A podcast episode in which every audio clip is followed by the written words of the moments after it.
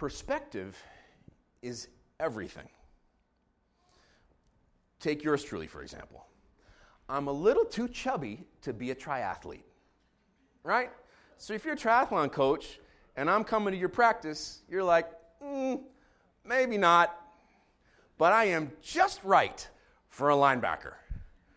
Perspective is everything. Are you seeing me as a budding triathlete or are you seeing me as your starting inside linebacker? Perspective is everything.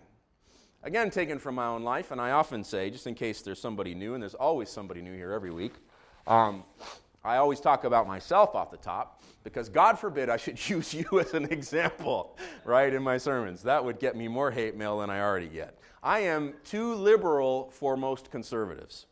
So when I end up interacting with somebody who is staunchly conservative, uh, there's often tension in the room because they find me too liberal. On the other hand, when I'm interacting with those who are resolutely liberal, they find me too conservative. So it sucks to be me right now. no matter what context I find myself in, I am always out of sorts because depending on your perspective, I'm just not appropriate. I'm pretty Neanderthal for Guelph. I really am. Like every time I go to the Guelph farmers market, I feel like they're going to kick me out. You know, I don't look like those people. Did you know that there's a look to Guelph people? Maybe you don't know because you're Guelph people. There is a look to Guelph people. You're like, oh, and I'll probably see you at the farmer's market on Saturday morning. Those of you who know Guelph told me when we started going on Saturday mornings, like, whoa, you're really in for it. That's the Guelph of Guelph. So I don't really fit in there. I'm like, you know, I may be the only linebacker in the place, I'm just saying. I'm pretty Neanderthal for Guelph, but I am woke as heck for Burlington, just so you know. All right, it all depends on your perspective. How do you see life? Do you see life exclusively from your own perspective? Or could, uh, you know, maybe we could uh, sneak a little uh, marginalized mom from Nazareth in there this Christmas? I uh, certainly hope that uh, we can accomplish that. Let me uh, show you what I mean. This is out of Luke chapter 1, verses 46 through 55. God blessed Mary. And Mary said,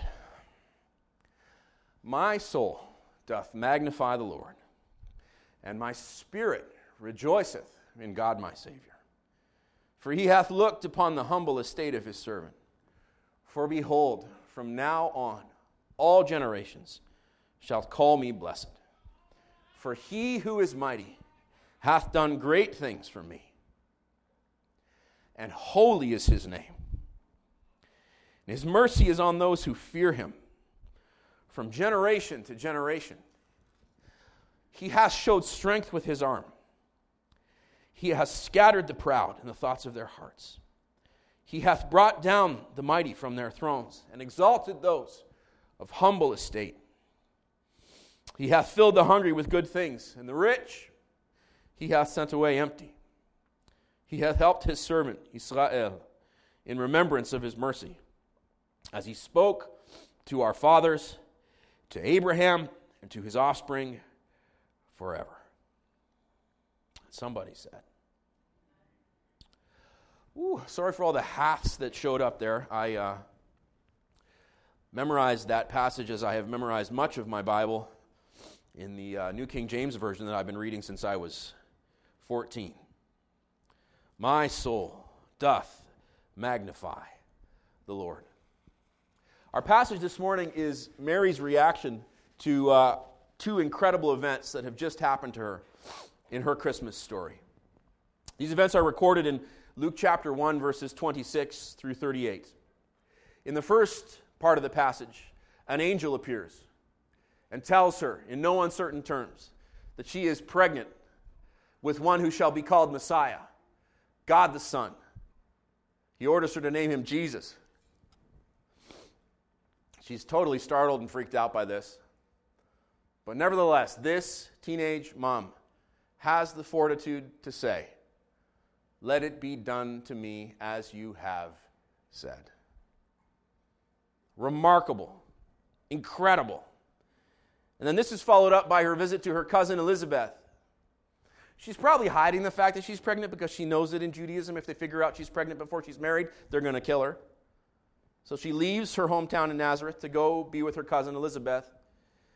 And this is a crazy story. The minute she shows up, the baby within Elizabeth leaps for joy.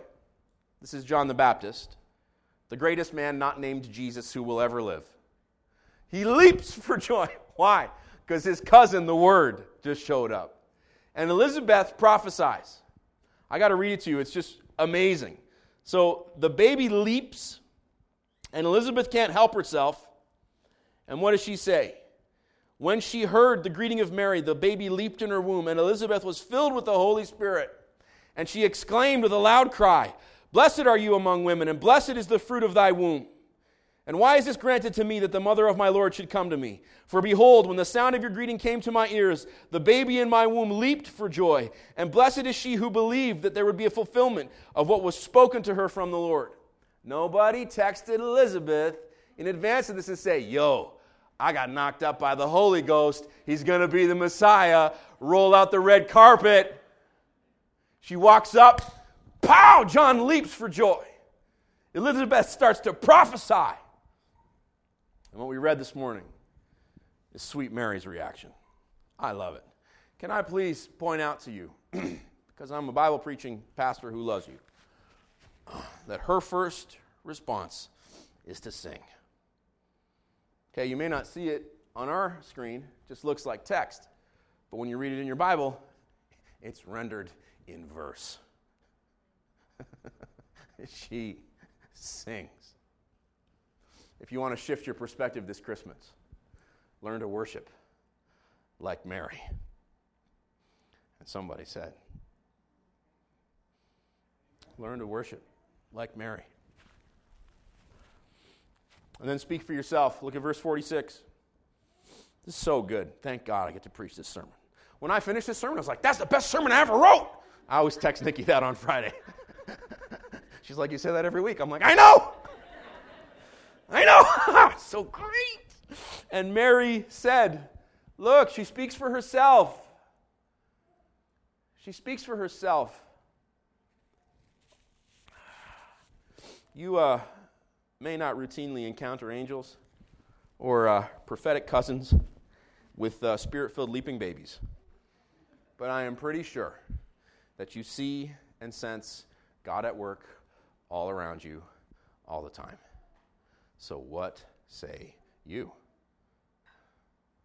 Is it not true that you see the hand of God at work all around you all the time? Maybe not constantly, but all the time. What say you? The point is this you can't ride anybody's coattails when it comes to faith. I can say every point again. I'm trying to learn to preach even faster than I already preach while preaching slower. It's awesome to be me. You want to shift your perspective this Christmas, speak for yourself like Mary. If you're a feminist, this is a great passage for you. I'm a feminist. You're like, what? Yeah, I am It's beautiful that a teenage girl who, in her original culture, would have been completely marginalized gets to speak for herself. The pages of Scripture record it. And this wokish linebacker from Burlington gets to preach her words. Speak for yourself. And make sure that um, the zenith of your point of view is the right thing. Verse 46 and 47 My soul doth magnify the Lord, and my spirit rejoiceth in God my Savior. Let me point out here, because it's beautiful, that Mary, this undereducated, marginalized, um, unwed teenage mom, has a healthier worldview than me. Mary makes much of God. Who's your apex? I'll tell you what, if you put Jesus at the peak of your spiritual mountain, then all roads truly do lead to enlightenment. But look, if your life is fractured and unsatisfying, It's simply because there is something or someone other than Jesus at the peak. It really is that simple. Put God first. Here's a question you know, if God doesn't exist, then why is the world full of people who are busy worshiping themselves because they don't believe in God?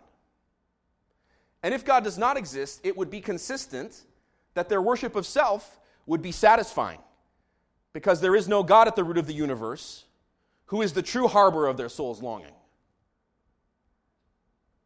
So if he doesn't exist, why are all these self worshiping peers of yours so miserable all the time?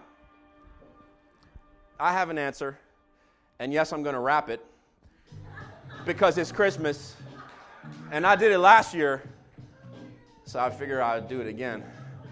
One, two, one, two. All right, here we go. It's for my kids. Let me give these kids just a little help. Tell them money is not the key to wealth. Because if it could stop the pain, how the heck do you explain all these millionaires that killed themselves? I could keep going, but I won't because it's church. Little Pete Rock and uh, Jon Bellion for you this morning.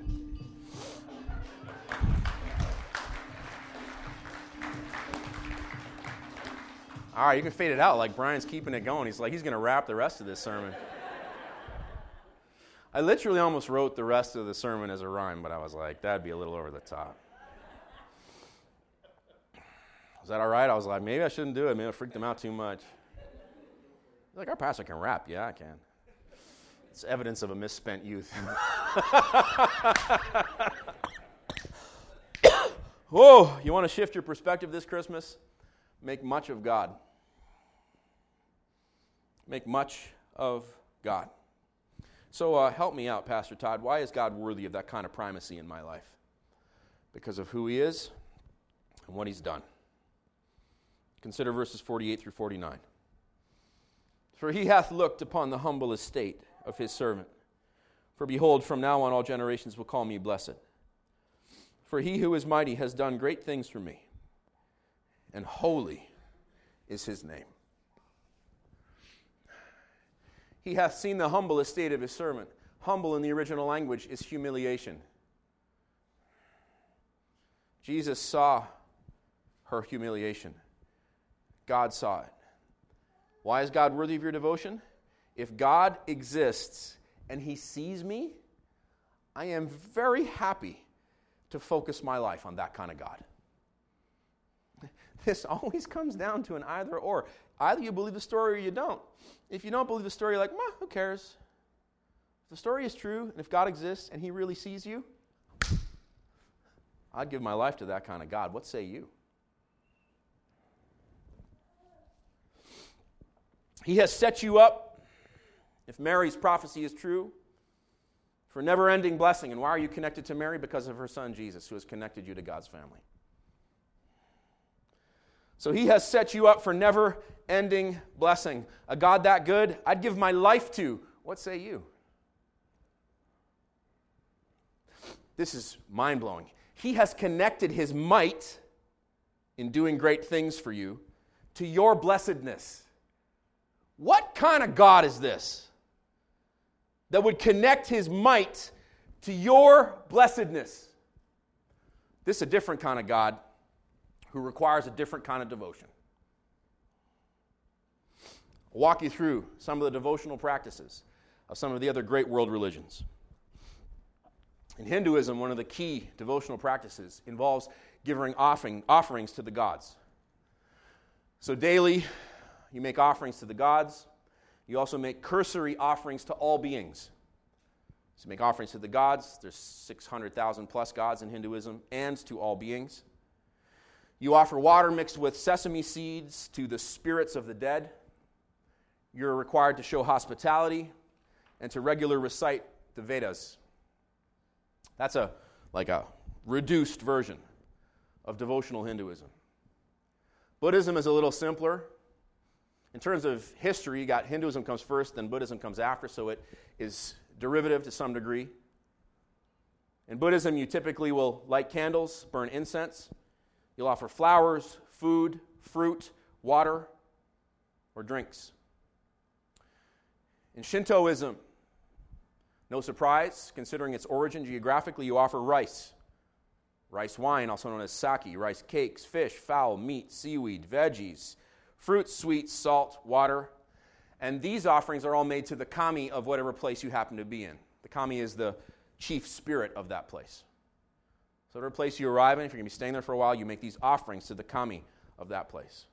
Taoism is a little simpler, which, of course, again is derivative because Taoism was a reaction to some of the complications found in Buddhism and Hinduism. So, Taoism likes to simplify things. If you've seen the great wheel of Taoism with the yin and the yang, it's either or, real simple. Yes, no, go, stop. I like Taoism a lot. Fruit and flowers, that's it, you're good. In Islam, you're meant to uh, copy the Prophet, peace be upon him. You're meant to practice the taqwa. The taqwa is a order of perfect righteousness. So you're meant to spend your days in Islam figuring out how to perfect the taqwa, how to be perfectly righteous. You must pray five times a day, etc., etc., etc. At this point, Islam is very, very similar to Judaism because you guessed it, Islam came after Judaism. And it's very clear from reading the Quran that Muhammad was familiar with the teachings both of Judaism and Christianity, which is why there's such an interesting synthesis of those two faiths in Islam. Speaking of Judaism, in Judaism we have 613 laws encapsulated and interpreted for us today in the Talmud, which is comprised of the Mishnah and the Gemara. This series of books typically runs between 20 and 42 volumes. It's broken into six orders, 63 parts, 517 chapters, and tens and thousands of interpretations. It takes, with daily study, seven and a half years to read the Talmud front to back. It is such an undertaking that in Orthodox Judaism, they throw a party when you finish it. Enter Jesus. Verse 49, part B. Holy is his name. God the Son made flesh enters the scene. Why? To perfectly fulfill all the laws of God, to never sin once, to please his Father from the heart, and to go to Calvary's cross where he would suffer and die in our place for our sin, for all the times that we did not live perfectly righteous lives, Jesus Christ paid the price. And he really died.